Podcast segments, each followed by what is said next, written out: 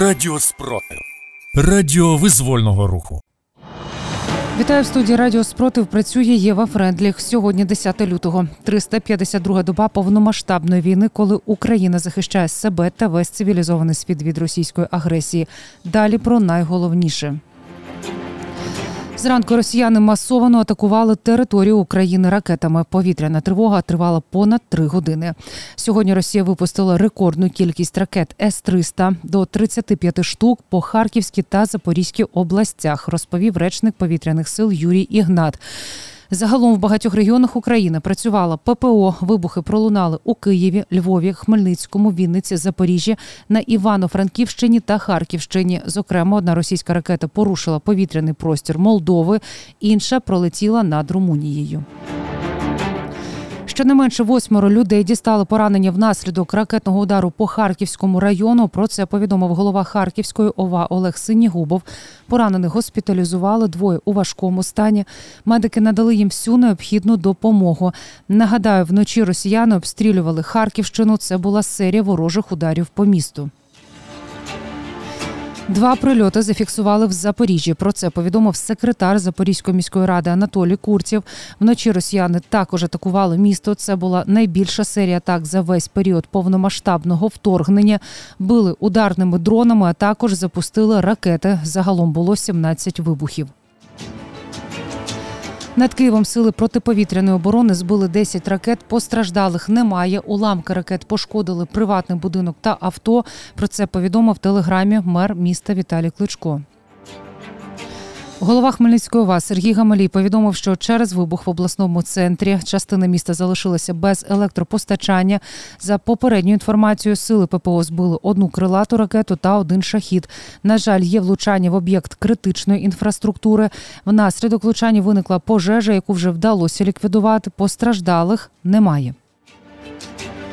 На Львівщині російська ракета впала біля автобусної зупинки, але не вибухнула. Про це повідомив очільник Львівської ОВА. Надзвичайники працюють над її знешкодженням. За попередньою інформацією, жертв чи постраждалих немає. У Міненерго повідомили про влучання в об'єкти критичної інфраструктури в шести областях. За словами міністра енергетики Германа Галущенко, окупанти влучили в об'єкти теплової та гідро генерації, а також високовольтної інфраструктури. Запроваджені аварійні відключення в багатьох регіонах. Найскладніша ситуація у Запорізькій, Харківській та Хмельницькій областях. У російській в'язниці помер ще один український політв'язень. Це друга смерть за тиждень.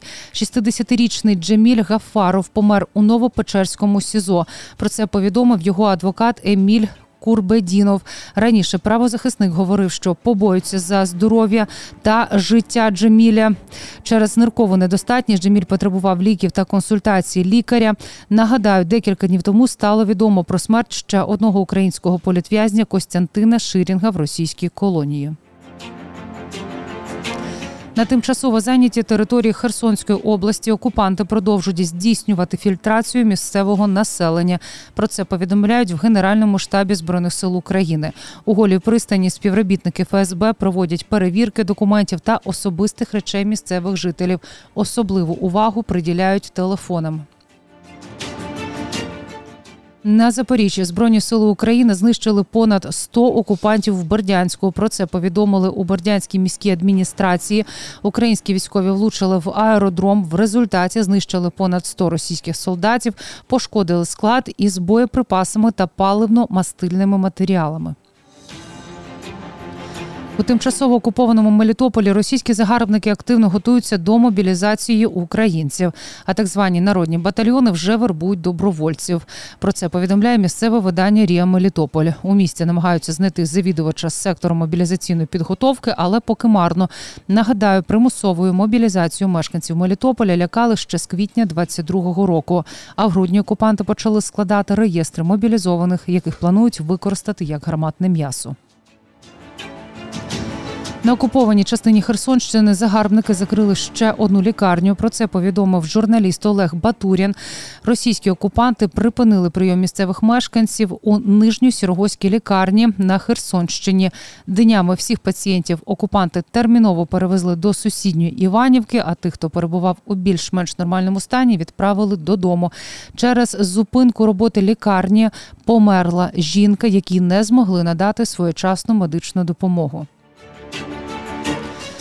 На основі доказів, які зібрала контррозвідка СБУ, підрозділ підозру у державній зраді отримав народний депутат України Олег Волошин.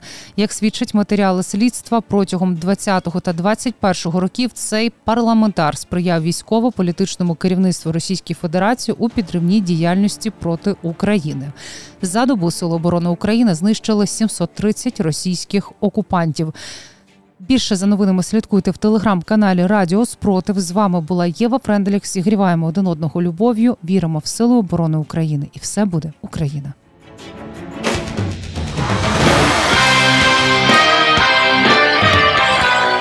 Радіо спротив.